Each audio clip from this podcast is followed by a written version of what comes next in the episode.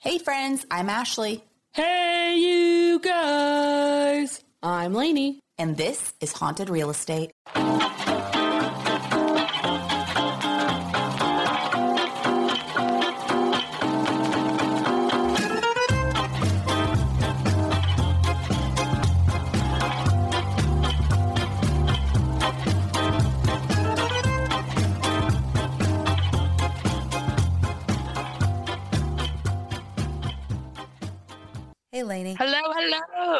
That was way excited. I was going in with like a, hey, Lainey, and you'd like immediately without me saying anything. Sorry. hey there, all you cool cats and kittens. Little Carole Baskin there for you, a little throwback. Oh. Meow.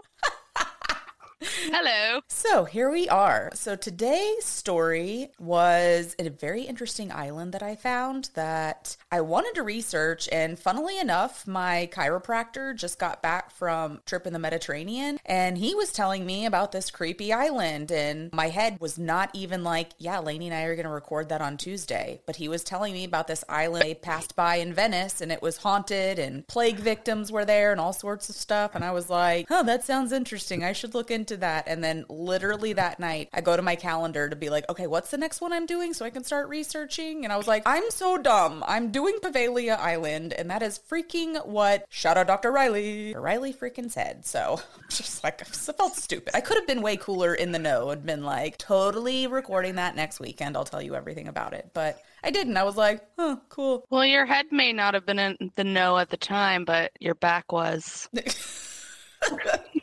I got adjusted real, real right nice. Okay. That's good. So let's get into the history that led to why Poveglia Island, which is spelt looking like Poveglia Island because it has a G in it. And I definitely, I hate when there's extra letters and I'm like, why do you pronounce it like that when there's clearly a G? But it's Poveglia Island, also known as the Island of Ghosts or the Island of No Return, the Island of the Dead. I mean, it's got a ton of different names. How it became possibly one of the most evil places on Earth. So, this island saw upwards of 160,000 deaths on its 17 acres of land. That's quite a few deaths. It's quite a few deaths. Kind of seems like a lot for such a tiny space. I mean, that's not a lot of land. Uh, Not at all. so, whether you believe in ghosts or not, this place has a dork history. Dork. But dorky? Like there's a bunch of nerds that died? No, dark. Sorry, dark. I was just trying to, you know, I don't know. That's that's real dork, man. So dark. Okay, it's a dark history. Okay, real dark. So the island is known for housing plague victims and then later a mental hospital, but of course they called it an insane asylum, so it just has more of that sinister vibe. We're going to the backstory first. So you've probably heard about the bubonic plague or Black Death or Black Plague. It went under many names, and I've sang the song on at least two episodes, so I will not sing it again, even though now it's more relevant than it was before. I was about to say, or in my head, I was saying, please don't sing it, please don't sing it. I was singing it to myself the other day. so F you for that. Glad I could put that earwig in your ear, but I find that song very catchy, but that's fine. Did I sing it at Catacombs? Is that why I sang it one time? Yeah, you sing it there, and then um, now I can't think of the other one, but you started to sing it again, and I was like, again? Yeah. Okay. Go listen to yourself. Okay. This plague is bubonic. So no one knows exactly how long the plague has been around, but it's estimated maybe even as far back as 3000 BC. So maybe it's 5000 years old. We don't we don't quite know. We don't really know if that is even the correct age because there wasn't as much trade between countries. Travel took a lot longer and maybe like some diseases it kind of evolved over time. So, who really knows what it really was if it was 5,000 years ago? But the plague, as we know it, arrived in Europe in 1347 from Asia. So, it came in from a port in Sicily. Sicily is an island just south of Italy, and an Italian island, of course, is the subject of today's property. Uh, so, 12 ships came to port in what was um, the most creepy about it is that when people came to the docks to go unload the ships, the sailors on those 12 ships were already dead. So Ooh, so they just arrived in and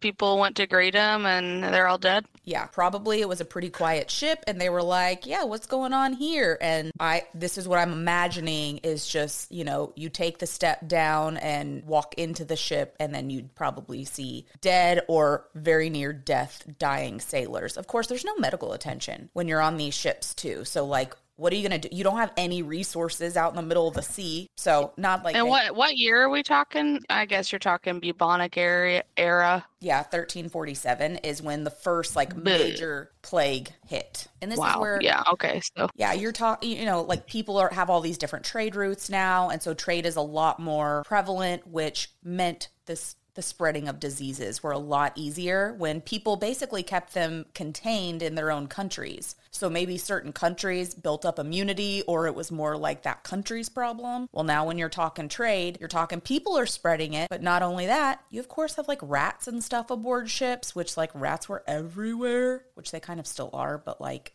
not in the same way. But um, yeah, I wonder how the rat czar's doing in New York now. I know, right? I was just talking about the rat czar the other day. Like that was like a like what a two hundred thousand dollar position. Something like that, but I, I wonder what their uh, 30, 60, 90 goals were. You know, have they have they reached them? So these ships were even dubbed the death ships. So even though the ships were ordered out of the harbor because they were already like, this isn't good, send them out of here. We don't want to deal with whatever's on that ship, right? They knew diseases existed, but the plague already started affecting the population. And then over the next five years from this point, over 20 million people living in Europe would be dead, which was over a third of the population. But in some cities, it would take as much as half of the population would die. So there wasn't a family that was not affected by this hideous disease. So now let's talk about kind of the gross part and what happened to you when you you were infected because like we got to set the scene here. Even though like we know a lot about the plague, we've got to set the scene so we know why Poveglia Island became what it did.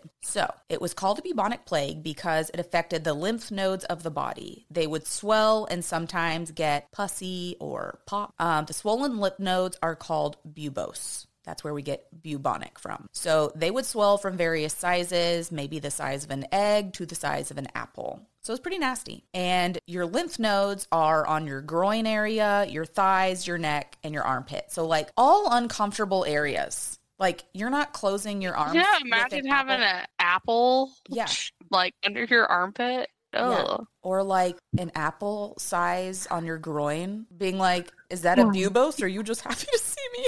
I'm sorry, it's so inappropriate, but that is what I think. Like that's got to be horrible. yeah. Especially if people didn't know and they're just like, let's just do it anyways. Wouldn't it like hurt? Is it sensitive to the touch? Or pop. so, yeah, they would ooze or they would pus. Sometimes that wasn't a bad thing. Sometimes it was okay, great. Now it's like coming out of your body. It's not always a good thing. Um, but then sometimes they would turn black. And so that's where we get black plague or black death from because then your lymph nodes, maybe instead of popping, those buboes would just go black, which is also not a great sign. Other symptoms included severe aches and pains in the body, fever and chills, and vomiting and diarrhea. And for way too many, of course, death would be the end result. And for some people, it took them very quick. I think the expression was you could have breakfast with your family and dinner with your ancestors. Like it could take you very quick, could be a little bit Wow. slower. It did take days often for people to get symptoms of it. So you didn't always know when you had it, but you might be carrying it for a little while before your symptoms actually start showing. Oh, that sucks to not know what your expiration is. Well, do any of us know when our expiration is? Well, I mean, at least you're given a range. I don't know. And it, doctors aren't always right, but I feel like I'd want to know if it's hours or er, days. Yeah. So it did start with many with flu-like symptoms. Uh, so the bubonic plague does not affect as many people as the flu, though. So they probably weren't saying back then like these are flu-like symptoms because the first like real known cases of the flu, like when the flu was a serious problem, the first recorded is like in the 1500s. So it's after the plague. So they aren't like oh maybe this is the flu. Like I mean They're saying bubonic like symptoms. yeah, probably bubonic like symptoms. Yeah, they may have been saying that in the 1500, like, oh, dang, you have bubonic like symptoms. But then it was the flu, which was also extremely deadly and still is pretty dangerous. So, That's still so scary if someone was like, oh, you have stage five cancer like symptoms, but really have got like bronchitis. yeah, oh gosh, that is a scary thing to say. God. So, in the US alone, though, as far as the flu is concerned, which is still extremely prevalent, so has been for a very long time, uh, the US sees more than 3 million cases a year. So, worldwide, you're talking hundreds of millions of people are affected by the flu and hundreds of thousands of deaths each year worldwide, you know, present day. Now, some flu seasons are much worse than others, and the flu has still a very profound effect on us today, while the bubonic plague is pretty curable if medical attention is given in a timely manner before the symptoms have gone too far. Like you don't want to wait until your bu- buboes go black and stuff like that before you decide maybe I need to go to the hospital. So it still can be dangerous, but we know so much more about it that it shouldn't be deadly. But the flu is constantly evolving. There are many strains, so the flu is very difficult to build up immunity to. You can be immune to one strain, but then there's like 15 others that you're not immune to, you know? So it's pretty scary. Plus, a lot of the flu,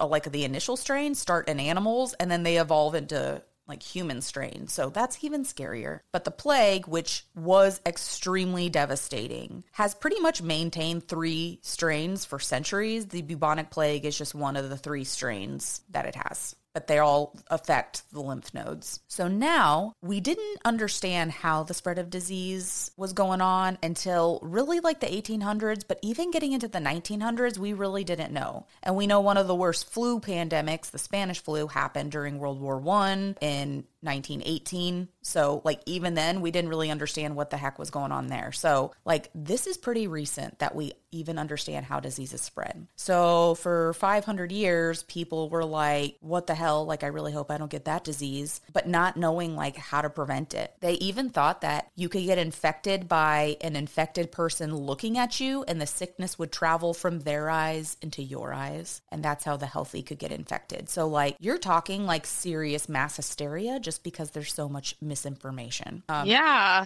the she looked at me the witch. She infected me. Yeah, exactly. Uh, but like COVID, like we saw that, like we didn't really like know everything about it, and how it spread right off the bat. Now we can deduce like certain ways that it spread because of our knowledge with a lot of other illnesses but even that that's pretty complicated. So i'll never forget the the one hour long uh you'll get fined a thousand dollars for even being outside in houston that lasted one like hour. A, it lasted like an hour or two. Like they they made it a rule, and the governor shut it down. Was like that's kind of BS. Oh, okay. You can you can be outside. yeah, and like how many other problems came out of COVID because of the restrictions and all that that was put on people. Like it's a hot mess. I like it, it's even hard for me to judge what was right and what was wrong because who oh, knows? oh for sure. Who knows what would have happened if we didn't quarantine? I don't know. Um no. so the plague we're not talking about covid today? Yeah i'm gonna put covid. I'm i'm not even gonna say i'm gonna put a pin in it because i'd like to not talk about it ever again. So the put it in the trash can. let's, let's go back in history to the plague. Really it travels through the air but also was traveling through rats and the infected fleas which would hop from an infected rat onto a person. And of course, like I said, rats were everywhere. Also, lesser known carriers of the plague, well, able to be infected, I should say, were cats. So cats are known carriers of the plague even today. But what's funny, and this is kind of a side note, that at one point they thought that cats were the like the main or the sole carriers. And because of that, they thought, let's start killing the cats. So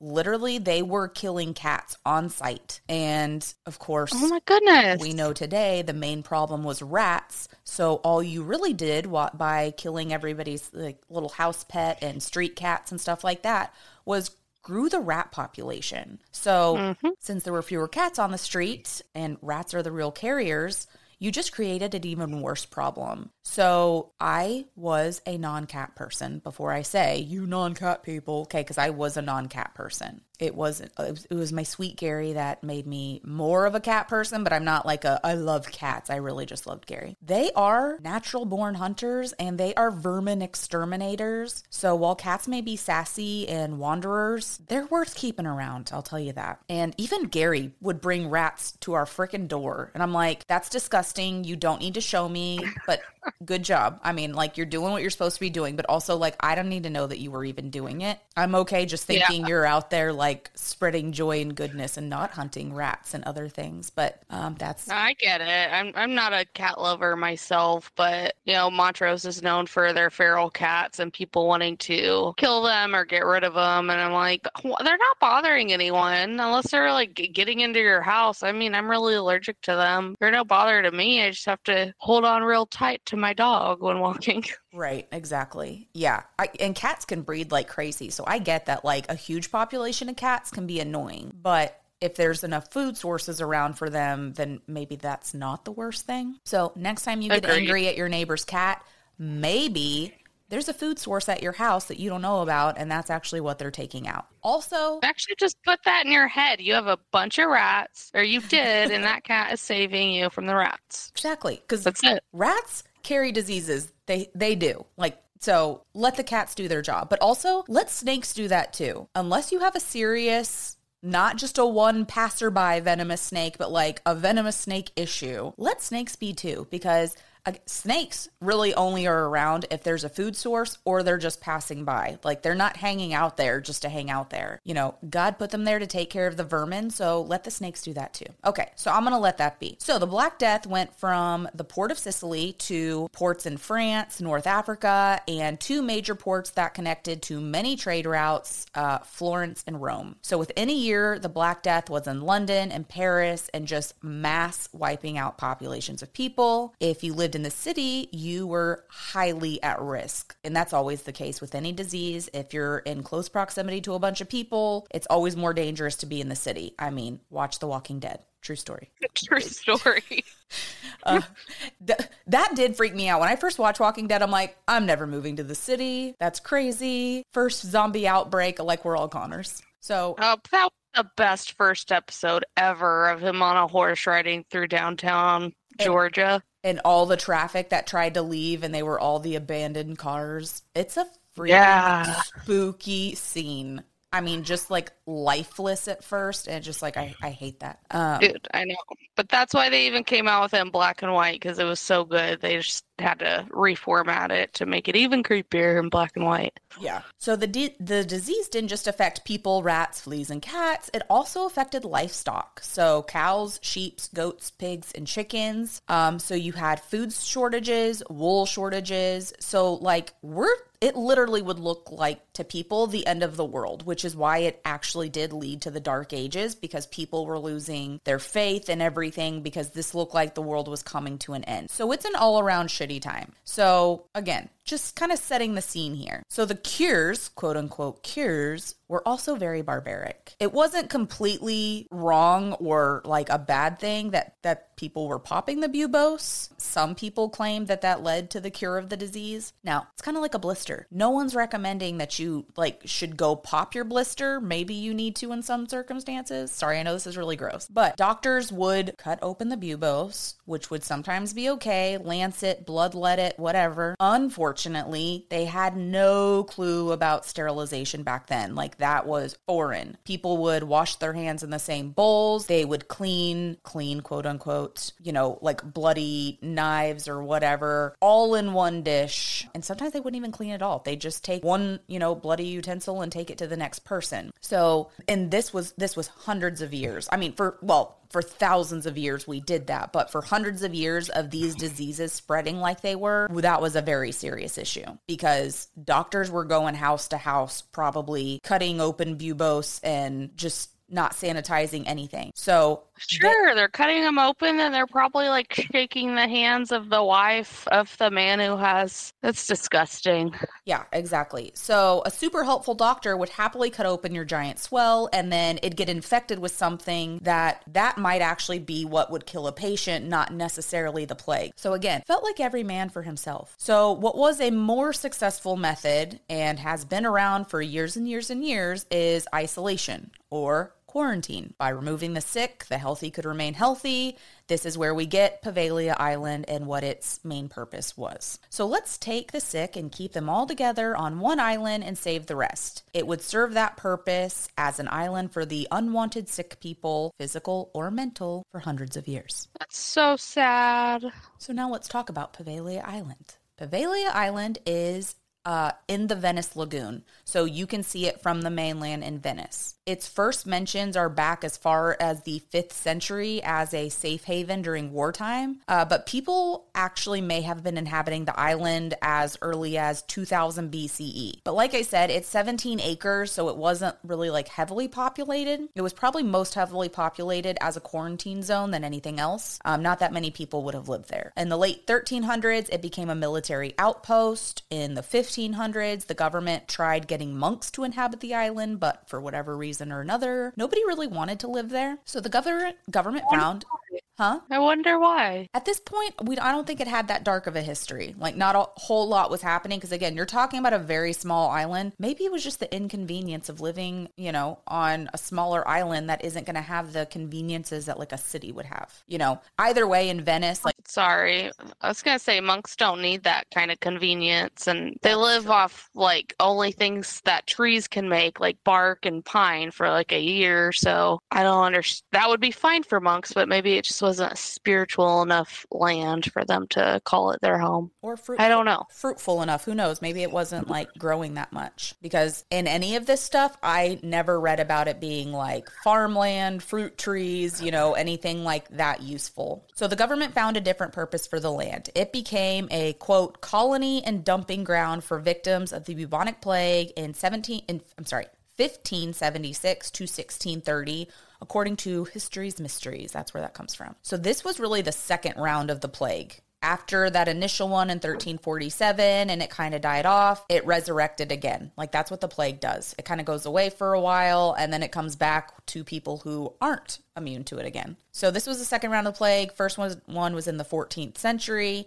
and from what I found, they didn't use the island for quarantine until really that second round. So I don't think it was used at all in the mid 1300s. So now I the, gotcha. Now the plague came to Venice within a year of it hitting Sicily. Um, it's estimated that half of the Venetian population died from the plague. So they were one of the cities that got hit pretty hard. Like many people during this time, they didn't know exactly how to stop it or what was causing it. But they did know that it was incredibly contagious. They knew that if you could separate the sick from the healthy, the healthy could have a chance. Or I should say, the infected by the not yet infected, because the plague did not discriminate. Uh, anyone of any social status or state of health could potentially be brought down by the plague. So, first, they set up areas to have this is in Venice, so this isn't Poveglia Island. So, they first set up areas to have mass burials for corpses to try and keep the dead away from the living, because you can still catch, you know, something from a dead body and that can cause a whole a lot. And you have animals and stuff that are sniffing around dead bodies. It's just all bad. So kind of like when we talked about the catacombs of Paris, there was a burial issue. There were too many people dying and nowhere to put the dead bodies. So the disease was spreading so rapidly, um, that was just a temporary solution. These pits to bury the dead were growing so rapidly and literally they were running out of space. And so it was very overwhelming. So the next idea was to move the dead into the uninhabited islands. So this is what the island initially became used for. There were two islands used, one of them Poveglia, the other island Lazaretto Vecchino, uh, which was excavated also. It doesn't have nearly the same amount of deaths. They did excavate over 1,500 skeletal remains on that I think it's actually a smaller island that came out of the bubonic pits, and thousands were still buried there. So there are a lot of people buried on these various Venetian islands. The Venetians came up with the concept of lazaretto, which is the idea of basically an institution meant to quarantine the sick or anyone who seemed like they could be possibly maybe sick. So around 1570s, Poveglia was one of the islands used as a quarantine space for the sick, but also as a dumping ground. And actually, I did read that the word quarantine started with Poveglia Island. Like this is where the word quarantine comes from. They would oh, keep, Oh, that's interesting. Yeah, so if anybody was showing signs of symptoms of the plague, they would take you to Poveglia Island, which was not a good sign, and you would have to be there for quarantana, which is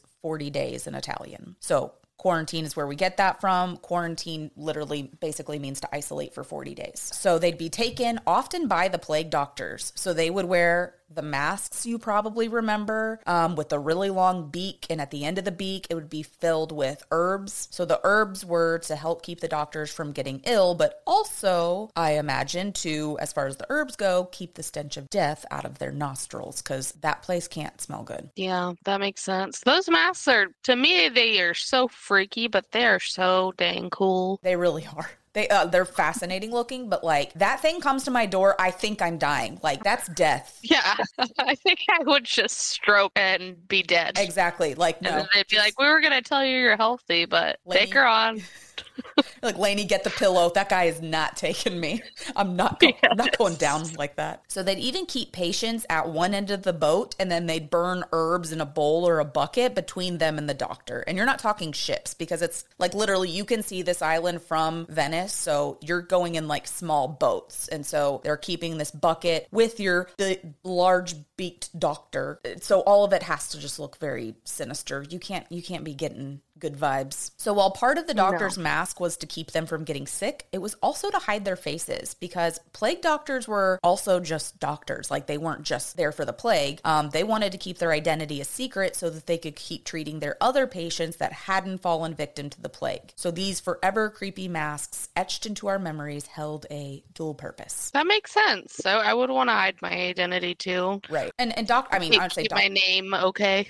yeah, doctors have to treat I mean today they have to treat treat all kinds of patients with various ailments and then they go on to another patient. So, like, they need to take those precautions as far as like trying to keep the illness away from them. But like we know it i don't think they were trying to pull a fast one on anybody you know by hiding their faces. It's just what doctors said. What? I just got the funniest image. What if your doctor came to your door because you were giving birth and he had that mask on? And he was like, like oh dang i'm sorry this is from a last patient? Ignore me yeah, I'm oh, going oh, midwife, man. bro. I don't need you.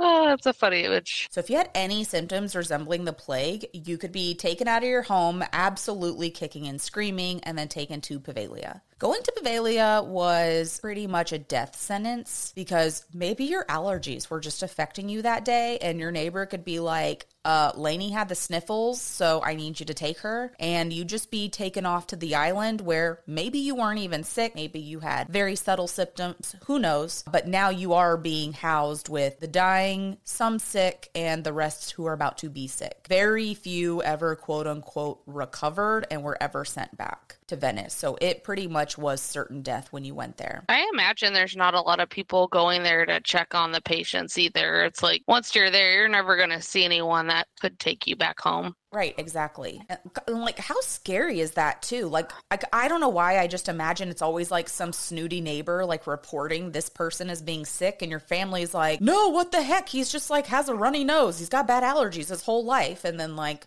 they're gone, and that's it. Yeah, like, that's they're so probably sad. there's a good chance they're getting sick, but also it's not great if you're being housed there for 40 days because like there has to be a good chance you're gonna get sick, and you're on an island for sick people, so it's not like you're surrounded by a bunch of healthy people too. So if you became so ill that you couldn't like carry on a conversation or walk around, you would likely just get dumped in a dead body pile. Like you just get thrown in with the dead or maybe even just thrown in for cremation. Like that's how serious this was. If you seemed like you were dying, you were pretty much written off if you were already on Poveglia Island. Can you imagine that being your way to go? Is like you're just really uh, like maybe you are really sick, maybe you are dying, but you have a few days left, but then you just get thrown in with dead bodies. Like the rest of my moments on this earth are filled with terror and fear. Yeah, and approaching a crematorium where all you see is smoke and fire. Yeah. That's horrible. And I didn't see like numbers on as far as the crematorium really goes, or really how many people were just thrown into the dead pile. But it easily could have been people were thrown into crematoriums too that weren't quite dead yet. But I, I don't know how many because uh, according to them, they were dying, so they were as good as dead. So they're not marking down like, you know, Jane Doe still alive, but put her in the pile anyway. So this yeah. lasted on Poveglia Island until about the 1630s. So approximately 60 years for this round of the plague. So 140 years later in 1777, they decided to use the island as a checkpoint in Venice. So in the 1790s, two ships failed the inspection, so they decided that Poveglia again would open up as a quarantine zone or a quarantine colony, and this lasted um, until about the early 1800s, so not terribly long, and then it became abandoned again. Come 1920s, the government decided that the island with its dark history and all, would be a great place to house those suffering from mental illness. Which 1920s, you're talking about a variety of things that could constitute as mental illness. Yeah, your freaking period. You're mentally ill. Yeah. Did you know that's actually where the word hysteria comes from? Hysteria, like hyster, not hysterectomy, the how whatever word that comes from. Um, yeah. And so, like hysterical women, and yeah, that's essentially like women that are having really rough periods. Okay, like God. they didn't have Midol back then. Okay. Exactly. Exactly. Yeah. Even women against the grain, women that went against, uh, you know, societal expectations homosexuality. People that did actually struggle with mental illness, of course, would go there. And that could be big or small, from anxiety to depression to like real severe illnesses. So you had them all over the map. This is another very dark history on the island. So between 1922 to either 1968 or 1969, the island housed those that were considered, quote, insane to society. So the head doctor, oh. Paolo, was evil by all accounts. He took his little island and did whatever he wanted. He did a lot of experiments on patients from lobotomies, and we're talking about lobotomies of all kind because even lobotomies like kind of evolved a little bit over time. So he did all sorts of different kinds of lobotomies, and of course without anesthesia, without cleaning up tools or anything like that. And he would do it to anyone who like any kind of his patients, anybody suffering with any kind of what they consider considered a mental illness, right? So a hysterical woman on that heavy period, like, let's go in and, you know, take an ice pick to her freaking eye. I hope Paolo's dick fell off. Um, Paolo does have an interesting uh, end of his story. Um, oh, good. So many died from his lobotomies, which he didn't care. I, I literally think he just he was pure evil by by all sounds of it. Threw him in a dead body pile like the plague of people. Right, exactly. And now you're not even talking about the plague. Like these a lot of these aren't like life threatening things. Uh, but he's yeah. making, I mean, it becomes again like life threatening by being sent there because you're subjected to this crazy guy. So the doctor would even remove limbs if he saw fit. He would perform chemical experiments on patients. It was very barbaric. And the 1920s to 1960s is not really considered a barbaric time, but this guy was. No, that's so close by, it feels like. Right. I mean, you're talking even when this started was 100 years ago, but it closed much less than 100 years ago. So, like it's not that long ago. And this was a time in history where we're definitely learning a lot in the sort of medical field. Yes, he knew better than what he was doing. He was just demented. And so, and he also wasn't doing it for science. I mean, he was just a sicko. So, patients in the hospital claimed that the island was haunted. They would hear wailing at night or screaming at night, which was maybe a ghost, but also maybe Dr. Paolo being a psycho. Maybe he didn't sleep at night and worked through the night and just did some really crazy things. But they did claim that the, the patients themselves claimed to see a lot of different things on the island. They would also say there were basically constant sounds, different kinds of sounds, disembodied voices, moaning screams, wailing. Patients even said they saw shadows when nobody was around. And today, people still say they see shadows and mists. So this story goes that Dr. Paolo went up to the bell tower one day, which the tower is still there today, but the bell was actually taken out. To get to this tower, you had to go up a ladder. So he climbed the ladder, followed by a nurse. I don't know what she thought his intentions were, but this story actually comes from the nurse's account. So he, sounds like some hanky panky. Well, he either leapt or was pushed to his death by something she couldn't see. But either way, he went out that bell tower. And according to her story, when he jumped or was pushed by something, he didn't die. I think the bell tower is about five stories high, so it's high, but it's not necessarily going to instantly kill you. Um, seriously injure you, yes. But she said that she looked down and said he was still alive when he hit the ground, and that this strange mist came out of the ground and strangled him to death. And supposedly, Ooh, that's awesome. Yeah. so his dick didn't fall off, but he was supposedly strangled by the hands of his victims seeking revenge. So around I this point. Around this point, the hospital ended up getting shut down for good. And then the island has basically been abandoned since then. It has gone up for auction. It was purchased, but they're not doing anything with it. So whether you're a skeptic like me, but like also, I would not be going to this island and like messing around and talking to ghosts, or you're an all in believer, this place is definitely spooky. So fishermen will not go around this area to fish. Locals will not visit, and they honestly think people are really stupid that do try to go visit because, of course, the people that go and visit are always tourists and a lot of them American. But Venetians truly believe this place is haunted, and why wouldn't they? Over 160,000 deaths, and as much as 50% of the soil is straight up human ash from all the cremation. And actually, part of the island is divided by a lagoon. So there's a bridge that goes to like, it's almost like two islands. So there's a bridge that connects part of the island. And they say that connected part was created from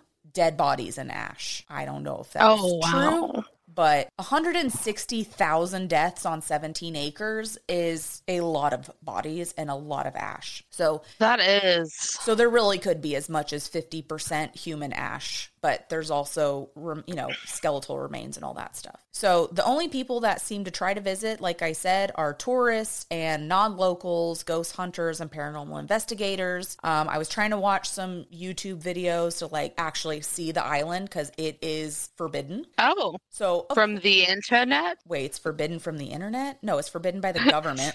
Just I'm kidding. I'm kidding. oh, okay. Well, I I imagine um, you know Americans and like tourists would be more likely because, like you said, half of uh, the Venetians died, and I would imagine that's there's some kind of bad juju, like that's your ancestor. So I doubt they want to go see a bad place Yeah. where half their family died. Yeah. So, well, their ancestors anyway, not anybody Yeah. they knew. Well, maybe at the hospital that could be somebody they knew because again, There's no one new here. long ago. Yeah. um, but it is illegal to go. Of course, any of and again seemed like it was mostly american uh, people that went there were having to pay somebody to illegally take them you're always going to have people who will take some extra money and take you there but the police are usually posted somewhere like not posted on the island but they're all boats everything in venice is boats so no one's driving around anywhere but they're usually driving You don't want to go to jail in another country, people. You just don't. Yeah, yeah, exactly. But the government has deemed the area too dangerous for people to visit, maybe because of the ghosts, but the building that's there that was the asylum uh, is also extremely dangerous. Part of the ground has fallen in, and of course, due to the story surrounding the place, nobody wants to come help anybody on the island. So it's kind of like if you go there, you're totally doing it at your own risk. A lot of the taxis and personal boats, nobody will go near it. Like taxis don't want to go take people near the island. But like I said, there's some shady people that are like, hey, you pay me a few hundred bucks, I'll go take you to the island. Now, they gonna come back for you? Again, at your own risk. So like that it just seems way too risky for me. Venetian Yeah, it also seems like a great place for other murderers to pretend they're to take you, take your money, and then just kill you and leave you there, and no one will find you. Yeah. There was one YouTuber that I saw, oh, I can't remember his name at the top of my head, but one YouTuber that went there, the guy said, I'll take you there for one hour, but like he didn't stay. Like you two can go on there for an hour and I'll be back. And then once they got there, they were like, that could be a setup and like this could be really suspicious. Anybody can lure us to this island and then there's no help when we get here. Now, there were some weird things that happened, but what was kind of weird is they saw smoke and they felt like they they ended up not going to the smoke, but they felt like they were being lured in because like, oh, there's smoke on the island and there's no one supposed to be here. Like, let me go put out this fire so we don't get in trouble because we're clearly like we are supposed to be the only ones here. And they ended up not doing it, but they kept kind of dwelling on the fact that we could have just been lured here and somebody's just like going to trap us and do something and anything could happen, which is why it's just not a good idea. So Venetians on the mainland say that on quiet nights that you can hear the bell in the bell tower even though the bell was removed long ago.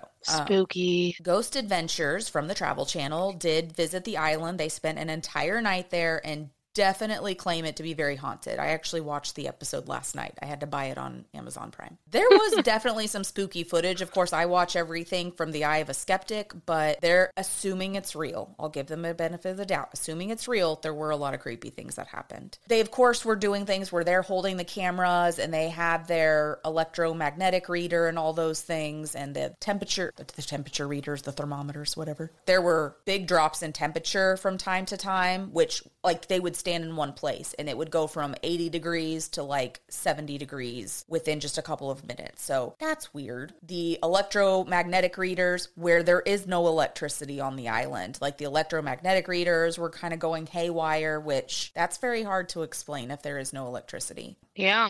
I mean, maybe somebody in our comments is going to be like, you're a moron. These are the 12 things that can set up, you know, set off an electromagnetic reader. I don't know. But then they did leave the cameras in some spaces and walked off. In one, it was really creepy. There was actually a black mist that was caught, like, kind of swooshing through slowly on the camera and there was other footage where something it's not you don't see like a figure of a person or anything but it looks like something just like ran through a field. Like you saw the movement of like like a body or something swooshing through a field. There were lots of foots and one of the like where it was in the field they actually call that the plague fields um, because that's where a lot of the bodies were taken and it's on that island that i told you about that supposedly was created from human bodies and ash. But there's a bridge and so they left the camera on this bridge and you can hear footsteps like going pretty pretty hard on the bridge when there's nobody there. The way you your voice cracked up a little bit, like, pretty hard. But, uh, the smoke reminds me of like the smoke monster from Lost. It kind of Or- like that, just a su- more subtle version. Yeah, not so train horn sounding. But also when you said, uh, it's been bothering me in my head because when you said Paolo was carried away by mist, people mist, whatever, I was like, what am I thinking of? I'm thinking of in Ghost when the bad guy gets carried away and like floats off with the, the ghosts. Do you remember that? Yeah. Does that happen in the haunting too? I feel like that happens in the haunting. Um, I don't know. I feel like I kind of rewatched that one because You should rewatch The it. Newer one. Interesting. I actually the haunting of the haunting on Hill House because you know that's what that's based on, but it's a book, Haunting on Hill House, Haunting of Hill House or the Hill House. Haunt- The book is called something slightly different. It's The Haunting of Hill House, and that's the one I rewatched recently. I thought you were talking about The Haunting with Liam Neeson and Owen Wilson, Yeah, and That's all based on the same book. Oh, interesting. Very different stories told in both film and shows, but that makes sense. They're based on the same book. the the book was the book was good. It's I mean it was it's a very like highly acclaimed spooky novel. So of course I was like every October I like to do a spooky novel. So that was that was 2022's novel. So they also got some moaning, some disembodied voices. A lot of it was of course speaking in Italian. But I'll tell you what, the guys on Ghost Hunters, they're like pardon my language, but they're very much fuck around and find out guys. I mean, Zak, the main guy in the show, he was wearing a plague doctor mask screaming in the plague fields. And I'm like, yo, like, why? I would never do, like, again, coming from a skeptic, I don't go mess around and find out. I don't go screaming at people to, like, come take my energy and talk to me. And no, no. Yeah, step inside and use my body as your own. Yeah, not happening. But he was. Fuck no. There, there were definitely some creepy things. So it's an interesting episode. That's just disrespectful too to the dead. I don't like that. Yeah, I know. I did feel weird about it. Like a lot of it, he was. I, yes, well, basically any spirit because they're looking for any activity. So, so there are a mix of spirits on the island. So probably some friendlier ghosts, but definitely some angry spirits, possibly from the doctors on the asylum. There was more than Doctor Paolo. I think he's just the main one. Lots of disembodied voices, shadows, myths. So definitely worth y'all learning more about this piece of haunted real estate. So today, the former asylum is covered in scaffolding from an attempted remodel, but it is a condemned property. Um, and like I said, the floors are falling through. Utilities are difficult to bring to the property. There are no utilities currently. It's a mess. And there are dead birds and rabbits kind of all over the place around the property, which also just makes it seem very spooky that there's a lot of dead animals around it. Nature has also taken over, very much taken over. And what I feel like is not that, I mean, it's a pretty short amount of time, but nature doesn't take very long to take over. No. So there's vegetation everywhere.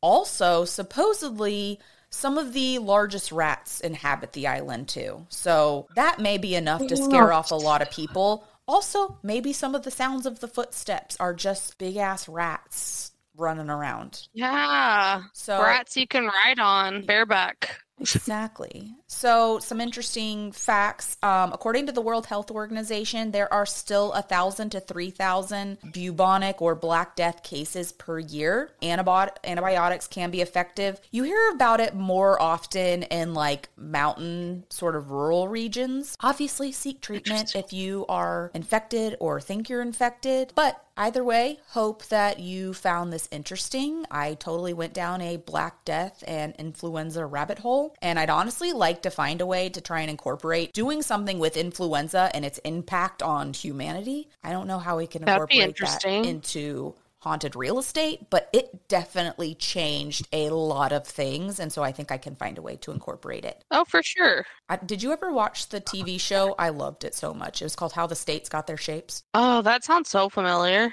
I loved the show. But- it basically talked about like weird things that happen and how why the sh- why the states in the United States are shaped the way that they are because of some historical thing or you know whatever happened. So it was it's a really Yeah. interesting show. But that's kind of what I think of when I think of like how did influenza like possibly create something that it did that had to do with real estate. So I'm going to figure it out so I can incorporate it because I love learning about diseases. I know it's kind of weird. Like I don't love diseases obviously, they're horrible, but I like learning about them and definitely how they affected people, affected history, affected us today, their aftermath. So I'm going to find a way oh, to Oh, yeah. incorporate it. It all revolves around history, and that is just your thing, baby. Yep. That was a absolutely disgusting episode, but very interesting. I did not know that island existed. Again, I appreciate the details of what goes on with the bubonic plague and the human body. So it was fascinating, and I'm so glad I ate some shitty pizza right before this episode because it feel like coming up. So, arbitrary anecdotes for Italy. So, first one is on a beach near Venice, it is illegal to build sandcastles. Why? That was unclear how that law came to be, but it can land you a 25 to 250 euro fine. Oh my gosh, do you think somebody had a sandcastle contest and it like got way out of control? Somebody like murdered the other person? Or like some high official like tripped on a sandcastle and they were like, "We're banning sandcastles. Sandcastle No more- broke my leg. No more sandcastles for you children." Oh man, maybe somebody buried a body and then built a sandcastle over it. That's a weird that thought. funny, but So, if you're thinking of building sandcastles in the sand, don't. You know what that song's from, right? no. Oh. That was like your improv. No, that was from um, How I Met Your Mother. That was one of Robin's famous songs when she was a Canadian singer. Oh, Sandcastles in the sand.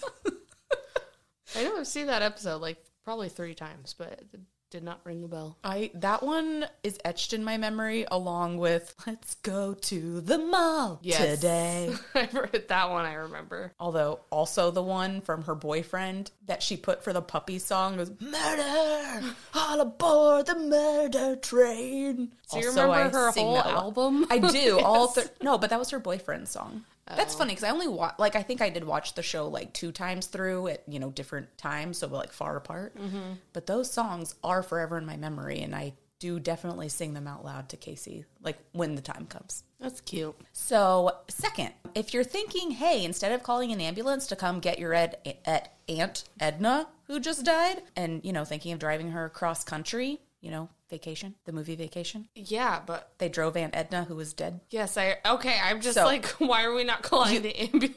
So instead, you know, right, you're not going to call the ambulance. You're going to drive her cross country instead because that seems like a good idea. Well, you better make sure Aunt Edna has health insurance because it's apparently required. Even the dead need to maintain health insurance. I don't think that that has to go through burial or cremation, but I'm not really sure. Oh my Um, god! But could it, you imagine? I'm sorry, her health insurance doesn't cover this. yeah, you can't burn your aunt today. it was very clear that if you're driving with a corpse, they have to have health insurance. But Just, I feel like you like, have to have another thing. Like, so, you have to have something to be able to drive with a corpse. But health insurance sounds weird. yeah, like, yeah, I don't.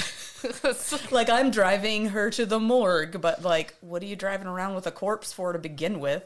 Yeah. If somebody died in the car on the way to the hospital, that's one thing, but what an interesting law. And That is how did that come to be? for real. So, third, in Mark Square, the famous square in most any movie you ever see that takes place in Venice, it's illegal to feed the pigeons, which I've heard that before. probably for good because every time I've seen that square, there's like 10,000 pigeons. So, like, why do we need to? Probably don't need to feed them and just be attracting Yeah, more. they, they're probably they carry diseases and stuff. They're coming down on people and Yeah, tourists. pigeons and are freaking gross. everywhere. Yeah, not a fan of pigeons. Yeah. I mean, I kind of think they make cool, like, sounds, but other than that, I don't. They're just poopy and gross. Yeah. But I didn't end up putting it in here technically because I was uncertain if the law was still standing. But there's also a, a ban on sitting in Mark Square. But I didn't know if that was still. As of 2018, they were trying to extend that ban and raise the fine for sitting in Mark Square, which was like $502 in American. What about Currency? like old people that just need to take a break? You or- better keep walking. That's a $502 sit. dang. Better be worth it. better have health insurance and know how to walk without taking a break for a Right. long time. And lastly, and probably doesn't come as a huge surprise, it is illegal to swim, dive, or immerse in the canals of Venice or the streams of any of the inhabited areas, which honestly, that should be fine because Venice has been there for a long time, but it's been a hopping place for hundreds of years, so it's hella polluted. like, yeah, like I wouldn't want to swim there. yeah, they have all the little boats going down. You know, get hurt. Yeah. Plus, I saw sharks in Venice, so What? yeah, that was a sci-fi, a sci-fi, sci-fi. a sci-fi? I was Yeah. like, what? was it's was it First, I was like, when did you go to Venice? And second, what's a sci It's on Syfy. Yeah, the Syfy had uh, sharks in Venice, and um, so you probably don't want to swim those canals. No, yeah, you'll die. Okay, so that's it for today's arbitrary anecdotes. Thank you, Ashley. That was wonderful. Well, yeah, I hope you guys found it interesting. So, if you would like us to cover a property, send us a private message on our Instagram, which is haunted.real.estate. Um, you can also email us at hauntedrepod at gmail.com. We'd love to know what, what you'd like to hear, what your recommendations are. We also like interesting real estate stories of any kind. It doesn't have to be spooky. So, send those to us too. If you're feeling generous and want to send us some love, we do have a Venmo account and it is at haunted re. So, and it, it has our little like, you know, little logo face, whatever that you should recognize from Instagram. So that's that. Come back next week where we will be talking some spooky roads. So, Lainey, Roads, baby. roads. Roads. So that'll be next week. Uh, Lainey will have one, and I will have one, and it'll be a spooky adventure. And spooky season is here, you guys. So what? Yeah, think of your Halloween costumes. Let us know what you're planning on being this year. I would love to hear what you're doing and also maybe give myself some ideas. Oh yeah, because we're having a Halloween party this year, so Lainey needs some ideas. So also send those too. We just like want to hear from you. So like, say something. Um, Just talk to me. okay. So thank you guys, and we will see you next week. We're out. Bye bye.